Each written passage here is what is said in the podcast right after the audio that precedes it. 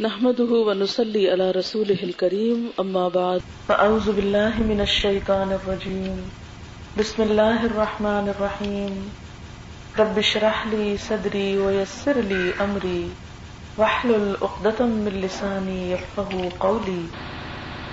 آج ہم سورت الفاتحہ پہ کچھ بات کریں گے۔ سورت الفاتحہ کو خاص فضیلت حاصل ہے۔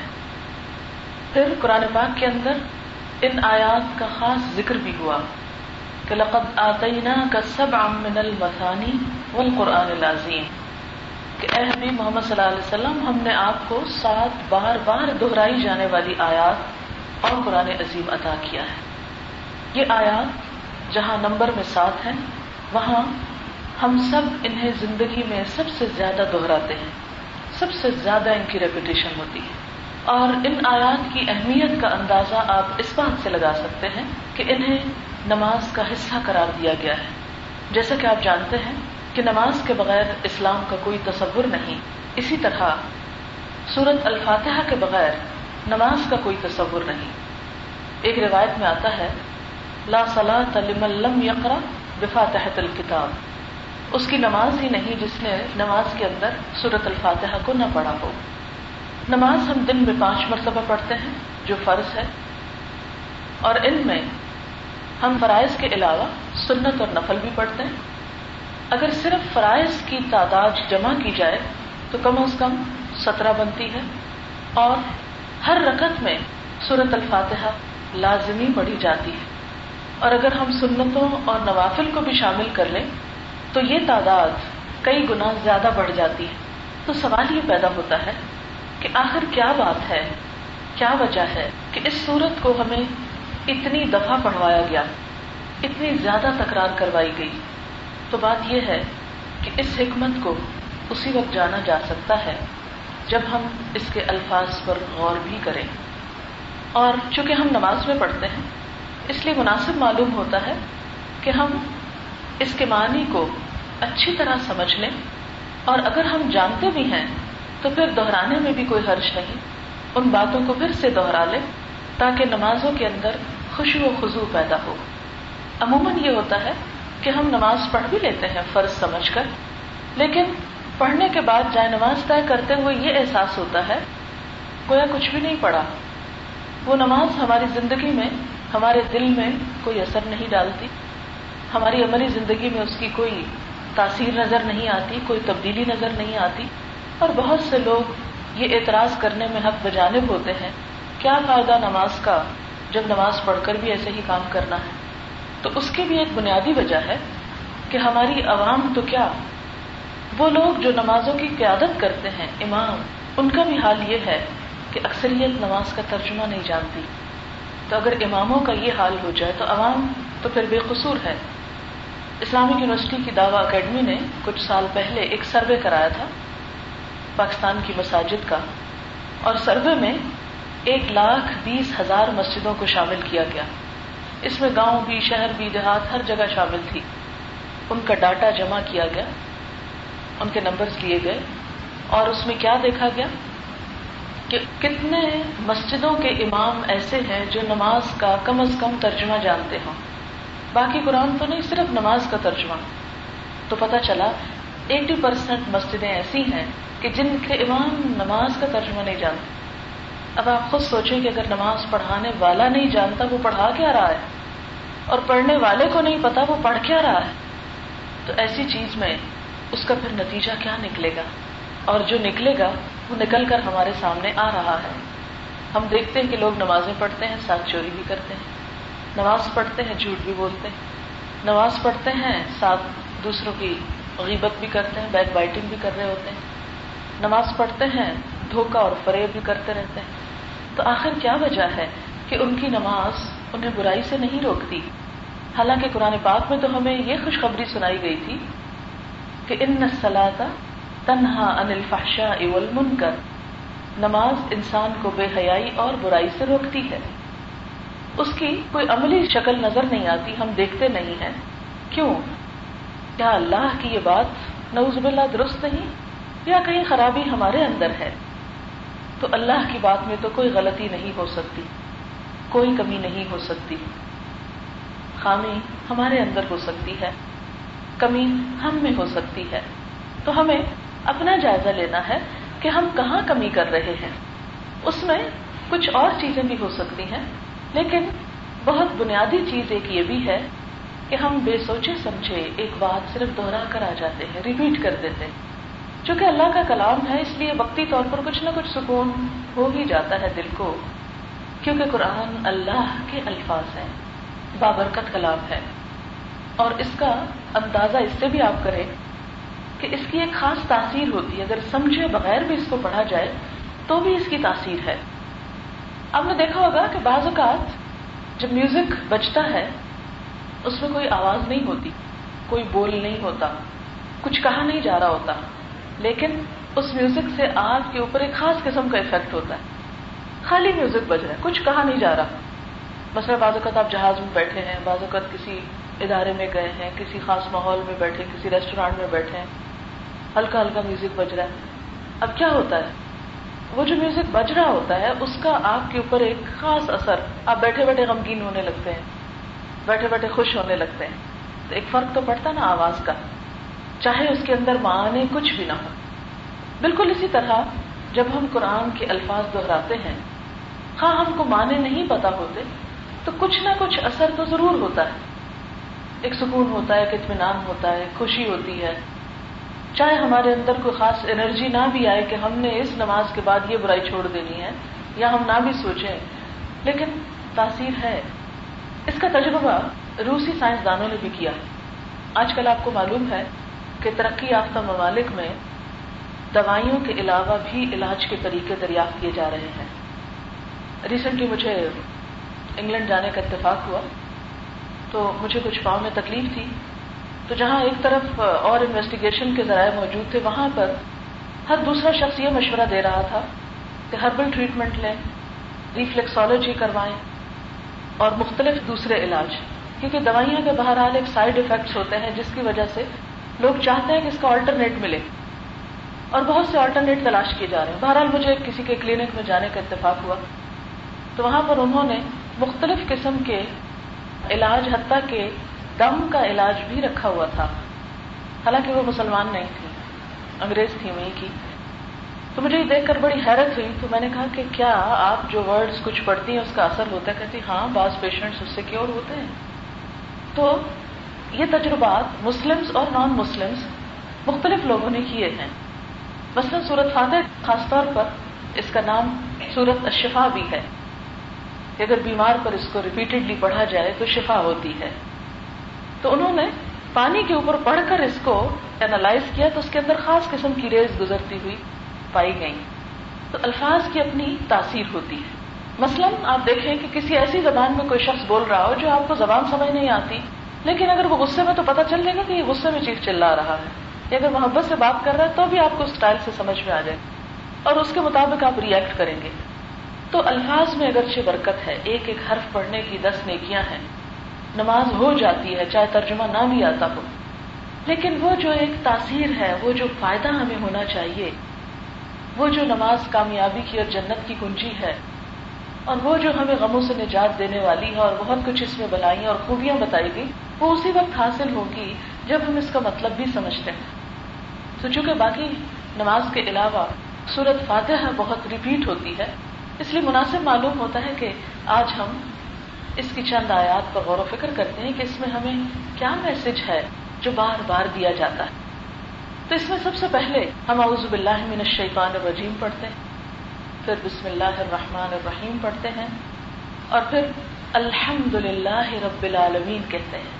یہ جو پہلا لفظ ہے الحمد للہ سب تعریف اللہ کے لیے ہے، سب شکر اللہ کے لیے ہے۔ یہ گویا ہماری ساری عبادات کا خلاصہ ہے، بلکہ ہماری ساری زندگی کا نچوڑ ہے کہ ہمیں رب کی بہت ساری نعمتوں کو پا کر، جس میں ہمارا جسم بھی ہے، کھانے پینے کی چیزیں بھی ہیں، اور بے شمار انسانوں کی شکل میں دوست، احباب، رشتے، محبتیں، بہت سی چیزیں اللہ نے ہم کو دی ان سب کے جواب میں ہمیں بھی کچھ کرنا ہے۔ کیا کرنا ہے؟ اس کا شکر ادا کرنا ہے۔ مثلاً صورت یاسین آپ پڑھتے ہوں گے۔ اس میں آپ نے پڑھا ہوگا وہ آیت الحم الرد المیتا احییناہا اور پھر اس کے بعد اللہ تعالیٰ اس میں تفصیل بتاتے ہیں کہ کس طرح ہم نے نہریں نکالی زمین میں اور چشمے نکالے اور اس کے علاوہ اس میں کھجورے اور انگور پیدا کیے اور بہت سی نعمتیں۔ کلو من سمر ہی اس کے پھلوں میں سے کھاؤ، اس کی پیداوار کھاؤ۔ اور آخر میں کیا کہتے ہیں؟ افلائش کرو کھانے کے بعد ان نعمتوں کو استعمال کرنے کے بعد یہ شکر ادا نہیں کریں گے۔ تو شکر ادا کرنا اللہ تعالیٰ کو نہایت پسندیدہ ہے۔ اگر دیکھا جائے کہ اللہ ہم سے زندگی میں کیا چاہتا ہے، اسے ہماری عبادت کی ضرورت نہیں ہے۔ مثلا اگر ہم سجدہ کر رہے ہیں، کھڑے ہو کر کچھ پڑھ رہے ہیں، کوئی وظیفہ کر رہے ہیں، کوئی صدقہ کر رہے ہیں، روزہ رکھ رہے ہیں، اس کو کیا ملتا ہے؟ اس تک کیا پہنچتا ہے؟ کچھ بھی نہیں پہنچتا۔ اس کو تو کوئی فائدہ نہیں ہوتا۔ وہ تو ہم ہی کو فائدہ ہوتا ہے۔ مثلا اگر ہم نے وضو کیا تو ہمارے ہاتھ منہ دھل گئے، ہم صاف ہو گئے۔ اگر ہم نے ذکر کیا، ہمارے دل کو سکون آیا۔ ہم نے دعا مانگی تو اللہ کو تو دینا ہی پڑا، ہم نے تو لیا ہی۔ صدقہ خیرات کیا تو انسانوں کو فائدہ پہنچا۔ اللہ کو کیا ملا؟ ہمارے روپے اللہ تک تو نہیں جاتے، قرآن پاک میں اللہ تعالیٰ فرماتے اللہ ولا دماؤ اللہ کو ان جانوروں کے جو تم قربانی کرتے ہو، نہ گوشت ملتا ہے، نہ خون پہنچتا ہے۔ بلا کہ تقوا من کو وہ تو پیچھے کی اسپرٹ پہنچتی ہے؟ کس نیت اور کس جذبے کے ساتھ تم نے قربانی کی؟ تو اگر غور کیا جائے، تو اللہ تعالیٰ کو ہماری عبادتوں میں سے کوئی چیز فائدہ نہیں دیتی۔ ہاں وہ خوش ہوتا ہے ایک بات سے جب ہم اس کی نعمتوں کا اعتراف کر لیتے ہیں ریکگنائز کرتے ہیں۔ اور جو جو اعتراف کرتے ہیں، اتنا ہی ہم اللہ کے موترف موتقد شکر گزار ہوتے چلے جاتے ہیں کہ ہاں یہ اسی کے دیے مجھے سب کچھ ملا۔ مثلا زمین ہی اگر اللہ کا عزت نہ ہو تو کچھ نہ اگائے بعض پودے آپ مختلف جگہوں پر اگاتے ہیں نہیں اگتے۔ اللہ نے ایسا نظام رکھا اس زمین کے حصے کے اندر۔ مثلا اگر آپ مری میں آم لگانا چاہیں، آم کا درخت، اگر لگ بھی جائے کسی طریقے تو پھل نہیں دے گا وہاں۔ حالانکہ زمین ہے، سورج ہے، سب کچھ ہے، لیکن وہ ماحول نہیں ہے اس کے لیے۔ اللہ نے وہ وہاں اس کا ماحول رکھا ہی نہیں، کہیں اور رکھا ہے۔ اب یہ اسی نے رکھا نا، ہم اس ماحول کو چینج نہیں کر سکتے۔ آرٹیفیشلی کتنا سا چینج کریں گے؟ کتنے ہم گرین ہاؤس بنا سکتے ہیں؟ کتنے ہم پروٹیکٹ کر کے کچھ اگا سکتے ہیں؟ چھوٹی موٹی سبزی تو اگا سکتے ہیں، مگر درخت نہیں اس کے اندر اگا سکتے۔ تو یہ سب کچھ دراصل اللہ کے فیصلے، اللہ کی تدبیر اور اللہ کے کیے سے ہو رہا ہے۔ جو کچھ بھی ہمیں مل رہا ہے۔ ہمیں ان چیزوں کو پہچان کر اپنے اندر شکر کے جذبات پیدا کر اور قرآن کے اس پہلی آیت میں سب سے پہلے جو میسج دیا گیا وہ ہے الحمد نماز میں جب ہم کھڑے ہو کر ہاتھ باندھ کر کہتے ہیں الحمد للہ رب العالمین الرحمن الرحیم تو دراصل ایک نماز سے دوسری نماز تک ہم جتنی نعمتیں استعمال کر چکے ہوتے یہاں آ کر اس کا اقرار کر لیتے کہ اللہ کا شکر ہے۔ اور شکر کی وجہ کیا بتائی گئی؟ رب العالمین۔ کہ جو رب ہے تمام جہانوں کا یعنی جب یہ کہا جاتا ہے سب شکر اللہ کا، تو سوال یہ پیدا ہوتا ہے کیوں اللہ کا کیوں؟ تو اس کا جواب ساتھ ہی دے دیا گیا۔ اس لیے شکر ادا کرو کہ رب العالمین ہے، تمام جہانوں کا پالنے والا، سب کا رب۔ عربی زبان میں رب کہتے ہیں اس ذات کو جو کسی چیز کو ذرے سے کمال تک پہنچائے۔ عروج تک لے جائے۔ اس کی ایک چھوٹی سی مثال انسان کی تخلیق ہے، ایک پودے کی تخلیق ہے۔ میں اور آپ کہاں سے پیدا ہوئے؟ ابتدا کیا تھی ہماری؟ آپ سب مجھ سے زیادہ بہتر اچھی طرح جانتے ہیں۔ اللہ تعالیٰ قرآن پاک میں بھی ذکر فرماتے ہیں، من نطفت خلق ایک نطفہ، ایک سپام اتنی چھوٹی چیز سے آغاز کیا تمہاری اس زندگی کا کہ جسے تم اپنی آنکھ سے دیکھ نہیں سکتے۔ وہ ذرہ تھے ہم۔ ذرے سے ہم اتنے جیتے، جاگتے، جوان انسان بن گئے۔ ذرے سے اس سٹیج تک پہنچتے ہوئے یہ سب کچھ کس نے کیا؟ کیسے ہوا؟ تھوڑا سا اگر ہم غور کریں۔ ماں کے پیٹ میں تین پردوں میں، تین اندھیروں میں کوئی روشنی نہیں وہاں۔ ایک نطفے کا، ایک سپرم کا، ایک ایگ کے ساتھ کس طرح ملاپ ہوا؟ ہمیں تو ایک سوئی میں دھاگا ڈالنے کے لیے روشنی بھی چاہیے، آنکھیں بھی چاہیے۔ پھر وہ پرویا جاتا ہے۔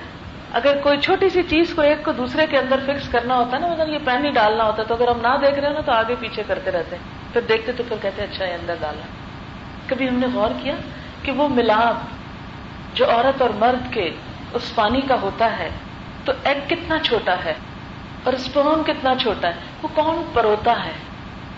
کس نے وہ کوشش رکھی ان دونوں کے اندر کہ وہ ایک دوسرے سے باہم جا کے مل جائے؟ چلے ٹھیک ہے، مل گئے، ہو گیا کام۔ اب اس کو بڑھا کون رہا ہے؟ اسے نشو نما کون دے رہا ہے؟ اتنی حقیر چیز سے کون اسے آگے پہنچا رہا ہے؟ آپ دیکھیں قرآن پاک میں اللہ تعالیٰ فرماتے سم خلق نطفت قطن پھر ہم نے نطفے کو جمے ہوئے خون میں بدل دیا، پھر ہم نے جمے ہوئے خون کو مزغہ بنا دیا، اور پھر اس کو ہڈیاں بنایا اور اس پہ گوشت پہنایا اور اسے ایک نئی مخلوق بنا اٹھایا۔ ثم انشأناه خلقا آخر۔ اس ذرے کو ہم نے ایک نئی مخلوق بنا دیا ایک نئی چیز بنا دیا جس کا اصل سے اگر کمپیئر کیا جائے، نطفے کو انسان سے کوئی مشابت نہیں نظر آتی۔ علاقہ کو، جمے ہوئے خون کو جیتے جاگتے بچے سے کوئی کمپیرزن نہیں مزغہ کو اس سے کوئی کمپیرزن نہیں۔ اگر کوئی کہیں پر وہ جمع ہوا خون دیکھے کسی لیبورٹری میں، تو کوئی پرڈکٹ نہیں کر سکتا کہ اس سے انسان بننے والا تھا۔ وہ جسٹ لائک این آرڈنری جمے ہوئے خون کی طرح نظر آتا ہے۔ یہ کس نے کیا؟ ماں کے پیٹ میں تین پردوں کے اندر، قرآن پاک میں آتا ہے نا، تین پردے۔ آج کی جدید سائنس نے ان تین پردوں کا ذکر کیا۔ کس نے وہاں یہ سب کچھ بنایا؟ فتبارک اللہ احسن الخالقین۔ کتنا بہترین ہے اللہ جو تمام پیدا کرنے والوں میں احسن خالق ہے، بہترین خالق۔ پھر غذا کا انتظام کیا۔ پھر اس کے بعد ہم جب ماں کے پیٹ سے باہر آ گئے، تو کس طرح ہماری گروتھ ہوتی چلی گئی اور ہوتی چلی جا رہی ہے؟ ہمارے بالوں کی، ناخنوں کی، یہ سب کچھ کیسے بڑھتا چلا جا رہا ہے؟ پھر دوسری طرف ہمیں جو غذا پہنچائی، اس غذا کو بھی ہم دیکھتے ہیں کہ ایک بیج سے کس طرح ایک درخت لگایا اور اس میں طرح طرح کے پھل لگائے، کس طرح غلے اگائے، کیسے سبزی اگائی۔ ہم ایک دکان پہ جاتے ہیں، سبزی لے آتے ہیں، دوسرے سے جاتے ہیں، گوشت لے آتے ہیں، تیسرے سے جاتے ہیں، گرم مسالے لے آتے ہیں اور ملا کے مزے کا کھانا پکا کے کھاتے ہیں۔ اس میں سے ہم نے تو کچھ بھی اگایا نہیں تھا، ہم نے تو کچھ نہیں کیا، صرف پیسے دیے اور لے آئے۔ اگر وہ چیزیں اویلیبل ہی نہ ہو آپ بے شک لے کے پیسے گھومتے رہیں۔ کچھ نہیں ملے گا آپ کو۔ اگر وہ زمین سے نہ ہوگے ہمارا پیسہ کچھ نہیں کر سکتا۔ ہمارا پیسہ ان میں سے ایک چیز نہیں بنا سکتا۔ ایک گندم کا دانہ نہیں پیدا کر سکتا ہمارا پیسہ۔ اگر اللہ کا عزت نہ ہو اس زمین کے لیے۔ اور پھر ایک دانے سے پھر سات سو دانے اگا دیتا ہے۔ ہر چیز کو ذرے سے کمال تک لے جا رہا ہے۔ یہ ہے رب۔ اور پھر صرف ہمارا نہیں، تمہارا نہیں، پورے جہان کا، اس مخلوق کا جو پانی کے اندر ہے، اس مخلوق کا جو ہوا میں اڑ رہی ہے، اس مخلوق کا جو زمین پہ خشکی میں ہے، اس کا جو زمین کے اندر مختلف کیڑے مکوڑوں کی شکل میں ہے، سب کو پال رہا ہے۔ آپ کو معلوم ہے نا کہ سمندر کے اندر مخلوق زمین سے تین گنا زیادہ ہے۔ ہمیں ان کے نام تک نہیں آتے۔ ہم نے سمندر کے سارے جانور دیکھے بھی نہیں ہیں۔ کیا کیا بلائیں اس کے اندر چھپی ہوئی ہیں؟ رب جو پرورش کرتا ہے، رزق دے کر کھلا کے ہمیں صرف ایک دن سارے سمندری جانوروں کو اگر کسی ایک بڑی سے بڑی سپر پاور کے حوالے کر دیا جائے کہ آج مثلا امریکہ سارے سمندری جانوروں کے کھانے کا انتظام کرے گا، صرف ایک ٹائم کا، تو اس کی ساری اکانومی ہل کے رہ جائے۔ مختلف ملکوں میں جب قحط آتے ہیں اور آپ نے پڑھا ہوگا، کس کس طرح مختلف جگہوں سے امداد بھیجی جاتی، سب کچھ ہوتا ہے۔ ہزاروں لوگ مر جاتے ہیں۔ پرانے زمانے میں تو ہوا ہی کرتا تھا، اس دور میں بھی ایٹیز میں جو افریقہ میں قحط آیا، ان دنوں میں برطانیہ میں تھی۔ تو مجھے یاد ہے کہ انہوں نے اپنے اسکولوں میں اعلان کیا تھا، تو چھوٹے چھوٹے بچے بھی تھیلے بھر بھر کے مختلف چیزوں کے انہوں نے جمع کرائے۔ پھر اس کے بعد وہاں سے خصوصی جہاز بھر بھر کے وہاں پہنچائے گئے۔ جہازوں سے غلہ گرایا گیا، پانی گرایا گیا۔ اس کے باوجود جب ٹیلی ویژن پہ دیکھتے تھے کہ ہڈیاں ہی ہڈیاں، ڈھانچے ہی ڈھانچے مرے ہوئے لوگ، ایک نہیں، ہزاروں کی تعداد میں۔ تو مجھے ہمیشہ یہ بات یاد آتی تھی کہ اگر اللہ اپنے رزق کا دروازہ بند کر دے تو ہے کوئی کھولنے والا؟ قرآن پاک میں اللہ تعالیٰ سورت ملک میں فرماتے ہیں کل ارأيتم ان اصبح ماؤكم غورا فمن يأتيكم بماء معين کہہ دیجیے کہ اگر تمہارا پانی زمین کے اندر اتر جائے تو تمہیں بہتا پانی کون لے کے آئے؟ کون ہے جو تمہیں پانی لا کر دے؟ اگر وہ بارش نہ برسائے تو یہ نہریں کس طرح جاری ہوں؟ آج کل موسم پھر سے کتنا گرم ہو گیا ہے۔ ہم لاکھ خواہش کریں، بارش نہیں برسا سکتے۔ وہی برسائے گا تو یہ ٹھنڈک آئے گی۔ ورنہ پتہ نہیں کتنے دن اور تکلیف میں رہنا ہے۔ جتنا مرضی گھبرائیں، چیخیں چلائیں، لیکن ہمارے اختیار میں کچھ نہیں۔ ایٹماسفیئر کو چینج نہیں کر سکتے۔ تو یہ سب کچھ جو ہمیں کر کے دے رہا ہے، وہ اپنی ایک ہستی رکھتا ہے، ایک وجود رکھتا ہے۔ ہم سے یہ چاہا گیا ہے کہ ہم اس وجود کا اعتراف کر لیں، مان لیں کہ سب اس نے دیا ہے۔ اور اس کے شکر گزار ہوں۔ اور صرف ہمیں نہیں دیا، بلکہ الحمد للہ رب العالمین تمام جہانوں کو دیا ہے۔ اور جہانوں میں ابھی تو ہم وہ باقی دنیا کی تو بات ہی نہیں کرتے کہ جس کی وسطیں ہماری امیجنیشن سے باہر ہیں۔ اللہ تعالیٰ قرآن پاک میں فرماتے ہیں کہ اپنی نگاہ بار بار دوڑاؤ۔ دیکھو، اللہ کے نظام میں کہیں کوئی خلل ہے، تھک کے لوٹ آئے گی۔ تم کچھ خرابی نہیں ڈھونڈ سکتے وہاں۔ بہرحال، ہمارا کام کیا ہے کہ اس کی تعریف کریں۔ الحمد للہ رب العالمین۔ اور اس کے مقابلے میں کوئی رب نہیں۔ پہلے زمانے کے لوگ جو تھے نا وہ انسانوں کو پوجا کرتے تھے، بت بنا کے رکھ لیتے اور کہتے کہ یہ ہم پہ کرم کرنے والے، کسی نے سورج دیوتا بنایا ہوتا، کسی نے بارش کا دیوتا اور کسی نے کوئی اور دیوتا۔ یہ سب مائتھولوجی آپ نے پڑھی ہوگی، سنی ہوگی۔ لیکن آپ دیکھیں کہ انسان کی عقل پہ کیسے پردہ پڑ جاتا ہے کہ ایک چیز جو خود کریشن ہے، خود اپنے بننے کے لیے محتاج ہے، انسان ہے یا پتھر ہے، وہ کسی اور کے لیے کیا کر سکتی؟ میں اپنے بچے کو جب توحید سمجھاتی ہوں اور اسے بتاتی ہوں کہ سب کچھ اللہ میاں نے بنایا ہے اور کسی اور نے نہیں بنایا، تو میں اسے کہتی ہوں اچھا بتاؤ کہ کوئی انسان آسمان پہ جا سکتا ہے؟ کہتا نہیں۔ تو میں نے کہا، جب آسمان پہ جا نہیں سکتے تو آسمان بنا کیسے سکتے ہم؟ اتنی ترقی ہو گئی آج کی دنیا میں، بڑے بڑے خلائی جہاز بن چکے۔ امریکہ میں ناسا کے نام سے ایک بڑا ادارہ ہے کہ جس کا کام ہی خلائی تحقیقات کرنا وہ تو اس سے بھی آجز آ گئے ہیں کہ ستارے گن نہیں سکیں یا اس کا اندازہ ہی کر سکیں کہ اس کے پیچھے کے بہت سی چیزیں بھی ڈسکور نہیں ہوئی اتنی وسطیں اس خلا کے اندر۔ کہاں یہ کہ ان کو بنایا جائے اور ان کو بنانے کے بعد چھوڑ دیا جائے کسی بھی چیز کو تو ختم ہو جاتی۔ مثلاً اگر سورج کام کر رہا ہے، ہمیں تو ایک بلب جلانے کے لیے مسلسل الیکٹریسٹی چاہیے۔ سورج خود سے خود کیسے جل رہا ہے اگر اس کے پیچھے کوئی اور ہاتھ نہیں ہے طاقت کا؟ انسانوں میں سے کوئی نہیں ہو سکتا۔ کیونکہ انسان تو وہاں پہنچ ہی نہیں سکتے۔ وہ کوئی اور ہی ہے، اسے ہم رب کہتے ہیں اور اس کو رب العالمین کہتے ہیں۔ عالمین کا مطلب پوری یونیورس، پوری کائنات کے اندر اس اکیلے کا حکم ہے۔ اگر اس کے ساتھ کوئی ایک اور بھی شریک ہوتا، وہ اپنی مرضی چلانا چاہتا اور یہ اپنی مرضی اور ہر چیز کلیپس ہو جاتی۔ آپ نے دیکھا ہوگا کہ جہاں کسی ایک جگہ پر اگر پاور کی ٹسل چل پڑے تو سارے کام بڑے رہتے، کوئی کام نہیں ہوتا۔ تو اللہ تعالیٰ ہی کی تعریف۔ کہ اس نے پوری کائنات کو بنایا بھی اور اسے مینٹین بھی کر رہا ہے انہیں رسک بھی دے رہا ہے، انہیں سنبھالے ہوئے ہے انہیں چلائے ہوئے ہے کنٹرول کیے ہوئے ہے حتیٰ کہ ہمارے جسم کو بھی وہی کنٹرول کیے ہوئے اندر سے، پورے سسٹم کو۔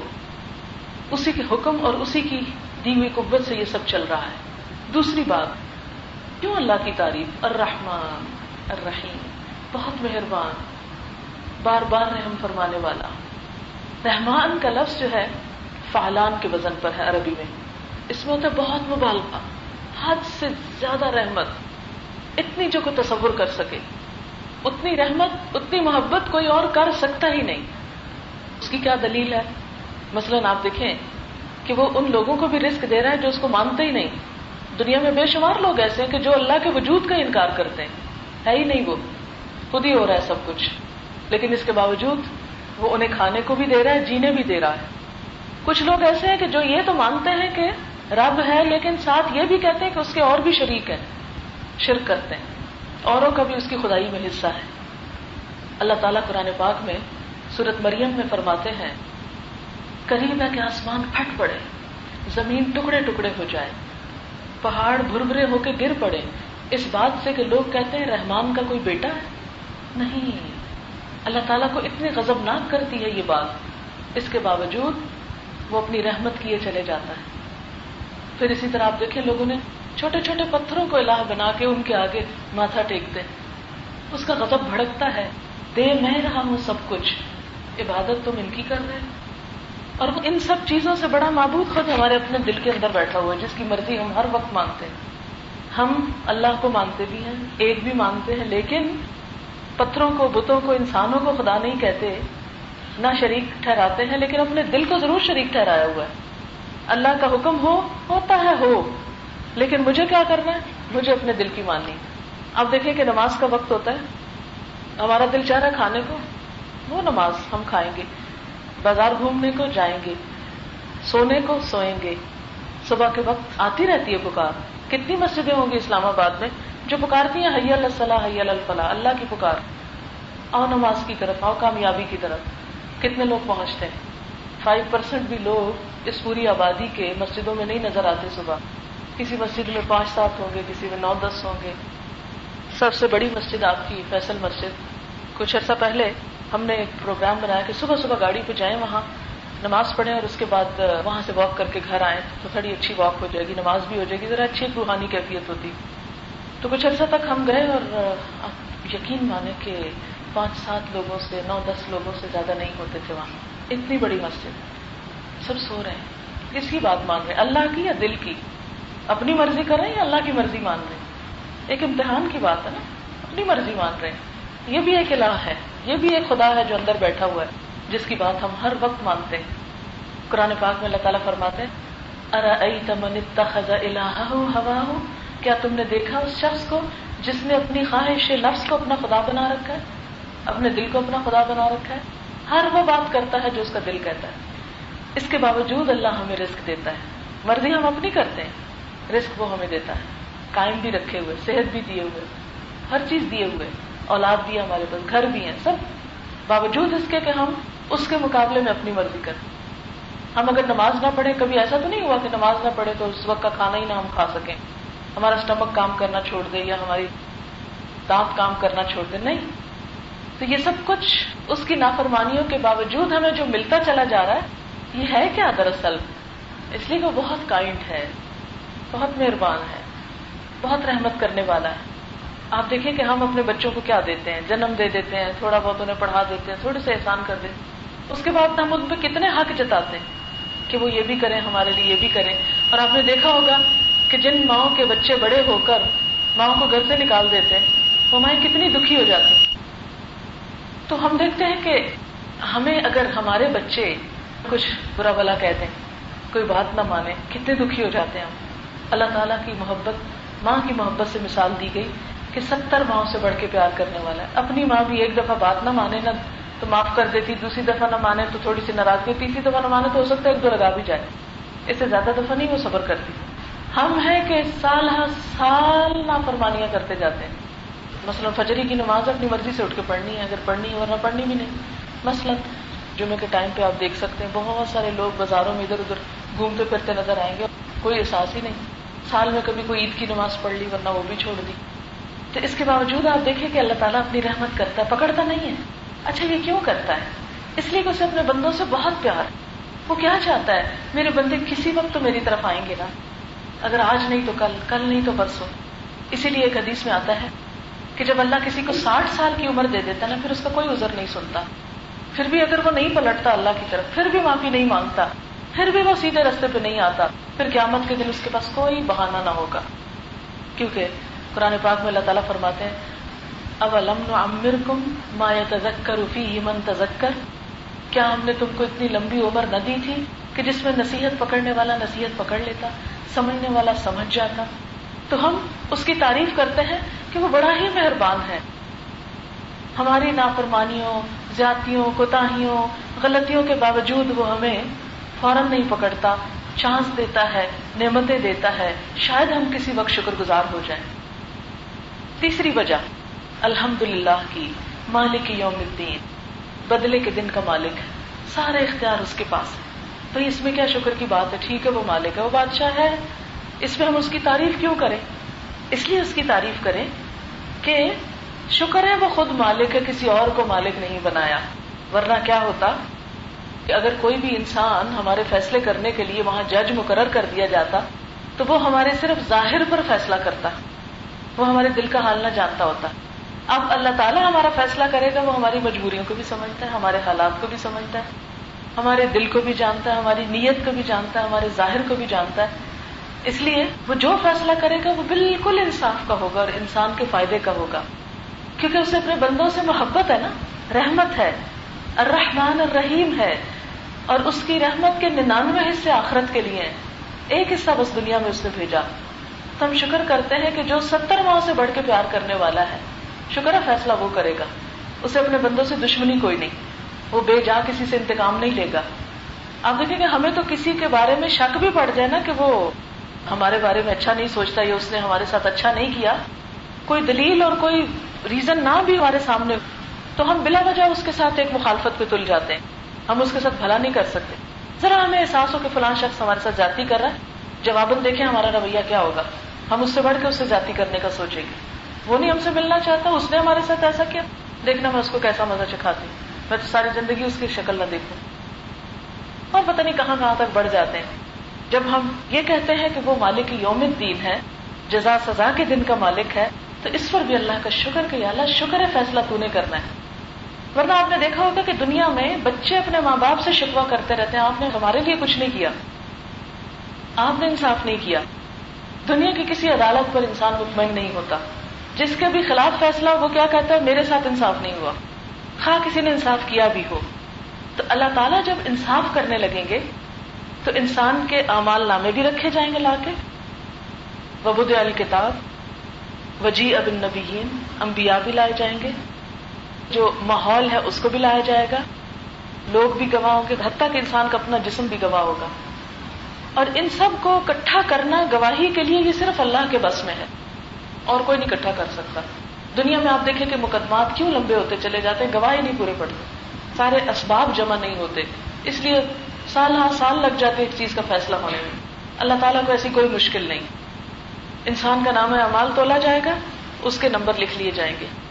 اتنی نیکیاں اور اتنے برائیاں کی۔ پھر انسان کی نیتوں کو پرکھا جائے گا۔ وہ سے لما صدور سینے میں جو کچھ ہے، اس کو نکال کے سامنے رکھ دیا جائے گا۔ پھر اس کے بعد اس کے ماحول سے پوچھا جائے گا۔ اس کے جسم سے پوچھا جائے گا۔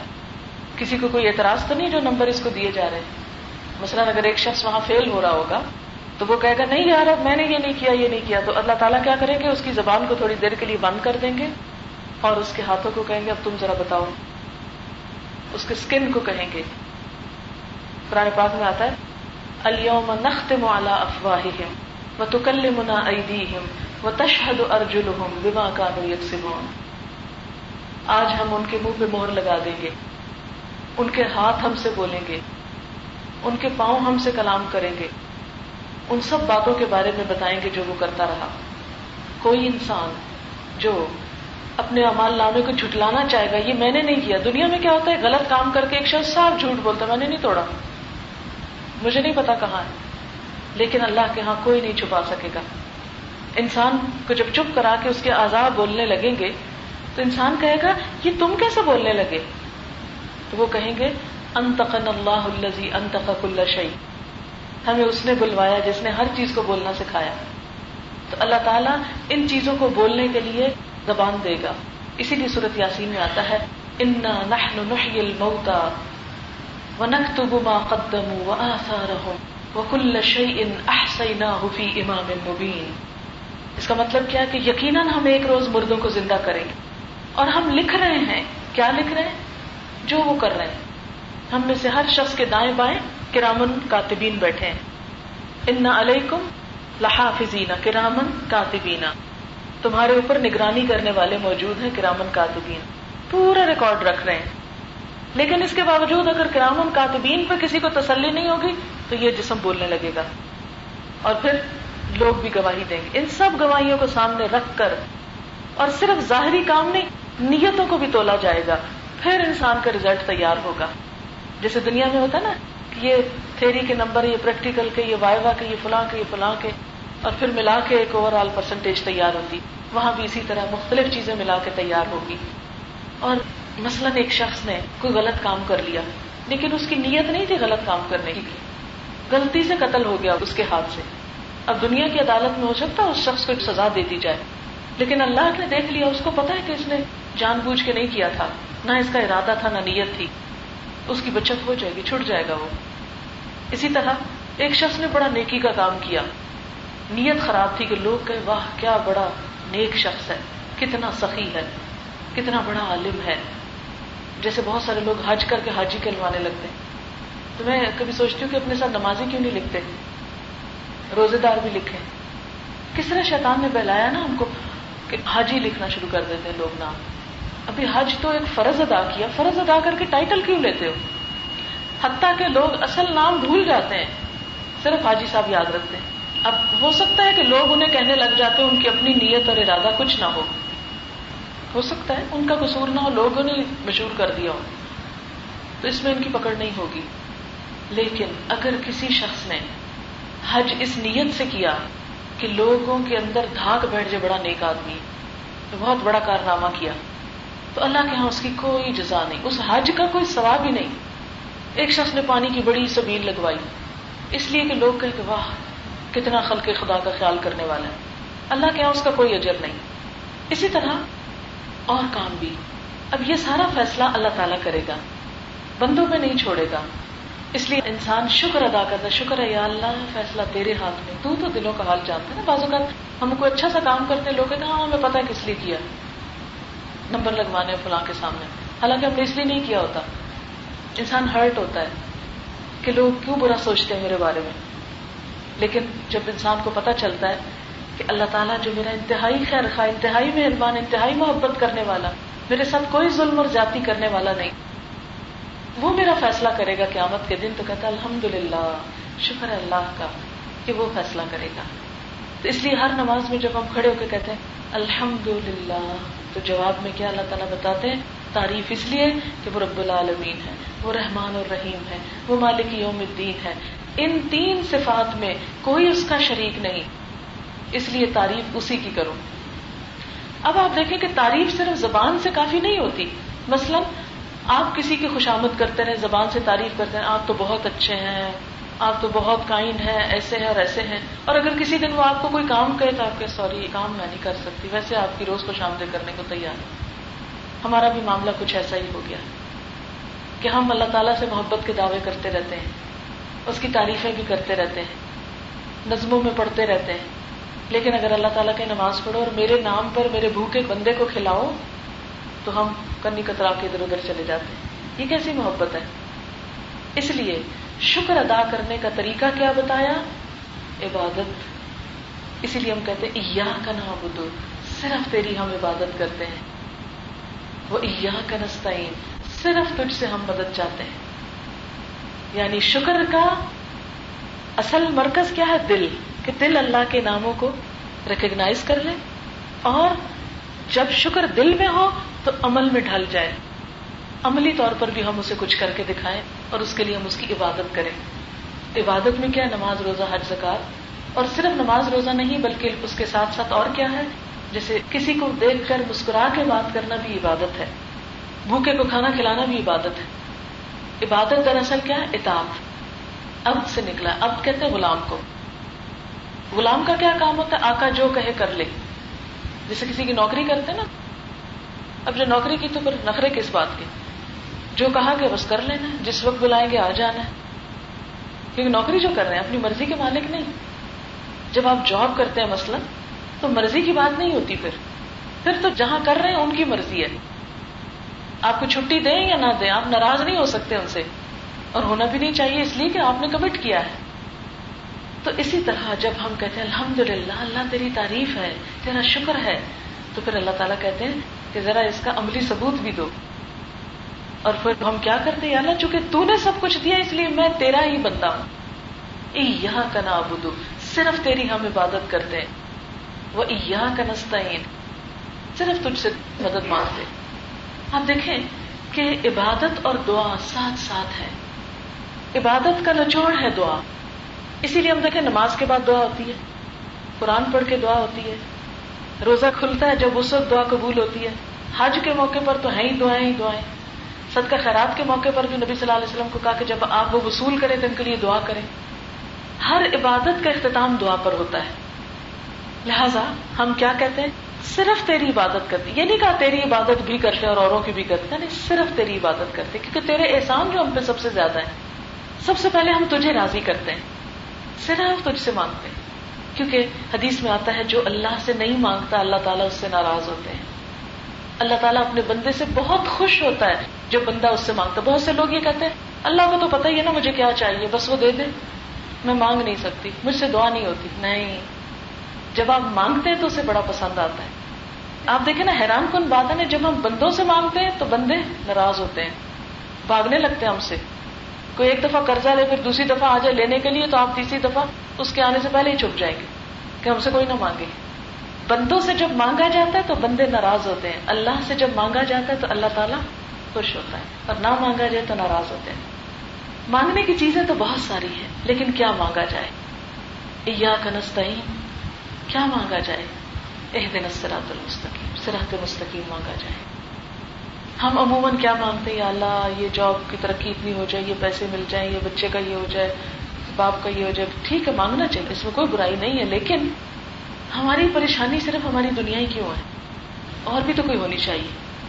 اللہ تعالیٰ نے ہمیں سب سے بڑی مانگنے کی چیز بتائی کہ اح دن سراط المستقیم۔ اللہ سیدھا راستہ دکھا۔ آپ دیکھیں، ہم میں سے ہر شخص کو سوچنا چاہیے کہ واقعی ہم سرات مستقیم پہ ہیں یا نہیں۔ مثلا، ہمارا یہ سفر دنیا سے شروع ہو کر آخرت تک جاتا ہے۔ ابھی ہم میں سے ہر شخص اپنا سفر گزار رہا ہے۔ موت کا فرشتہ۔ اس میں آ کے بتانا ہے کہ تم کس رستے پہ تھے۔ اس نے واضح فیصلہ کر دینا ہے۔ ہدایت پہ تھے یا نہیں؟ آج تو ہم اپنے آپ کو تسلی دے رہے ہیں نا، نہیں ٹھیک ہے۔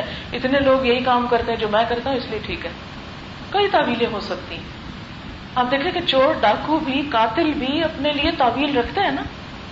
ہم نے چوری کیوں کی؟ اس لیے کہ مجھے بھوک لگی تھی، کوئی کھانے کی چیزیں میں تو کھا لی۔ فلاں نے حق نہیں دیا، میں نے اس کا مال چرا لیا۔ جھوٹ کی آپ کے پاس بڑی دلیلیں ہو سکتی ہیں کہ اگر میں سچ بولتی تو ایسا اور ایسا نقصان ہوتا ہے اس لیے آپ اس کا بھی جواب تلاش کر لیتے ہیں۔ کسی کی برائی کرتے ہیں تو آپ کہتے ہیں کہ میں جھوٹ کہہ رہی ہوں سچ ہی تو کہہ رہی ہوں فلانا ایسا اور ایسا۔ اس کی بھی دلیل ہے ہمارے پاس۔ کوئی غلط کام ہم کریں، ہمارے پاس سب کی دلیل ہے سوچنا چاہیے، کیا یہ ویسی ہی دلیل ہے جو اللہ کو قبول ہو جائے گی؟ اللہ مان جائے گا ہماری اس دلیل کو؟ نہیں، جو اس نے حرام کرا دیا وہ حرام ہے۔ مثلاً اگر آپ زہر کا پیالہ پی رہے ہو یہ سوچ کے اللہ بڑا غفور نہیں میں کچھ نہیں ہوتا، میں پینے لگا ہوں۔ تو کیا اس سے اس کی زہر کی کیفیت بدل جائے گی؟ وہ زہر آب شفا بن جائے گا؟ یہ سوچ کر اللہ غفور الرحیم ہے۔ مجبوری ہے نا، اور کوئی چیز ہے نہیں، پینے کی پیاس لگی اب یہی پی لیتی کیا ہوگا نتیجہ؟ سب کو پتا ہے۔ ہم اسی طرح یہی تعویلیں کر کر کے گناہ کرتے ہیں۔ ہم کہتے ہیں، مجبوری ہے نا، کیا کریں اس کے بغیر گزارا جو نہیں۔ ٹائم جو نہیں ملا، کب پڑھے نماز؟ پتا نہیں کیا کہ کپڑے پاک نہیں تھے، مسئلہ۔ اور کئی بہانے ہم کر لیتے۔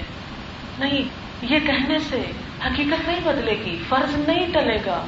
وہاں تو حکم یہ ہے کہ نزا کا عالم ہے، ہوش میں ہو تو اب بھی پڑھ لو۔ بیمار ہو، نہیں کھڑے ہو سکتے، بیٹھ کے پڑھ لو۔ نہیں بیٹھا جا رہا، ٹیک لگا لو۔ لیٹ جاؤ، اشارے سے پڑھ لو، تیمم کر لو۔ جنگ ہو رہی ہے، پھر بھی نماز پڑھنی ہے۔ قرآن میں اس کا طریقہ بتایا گیا۔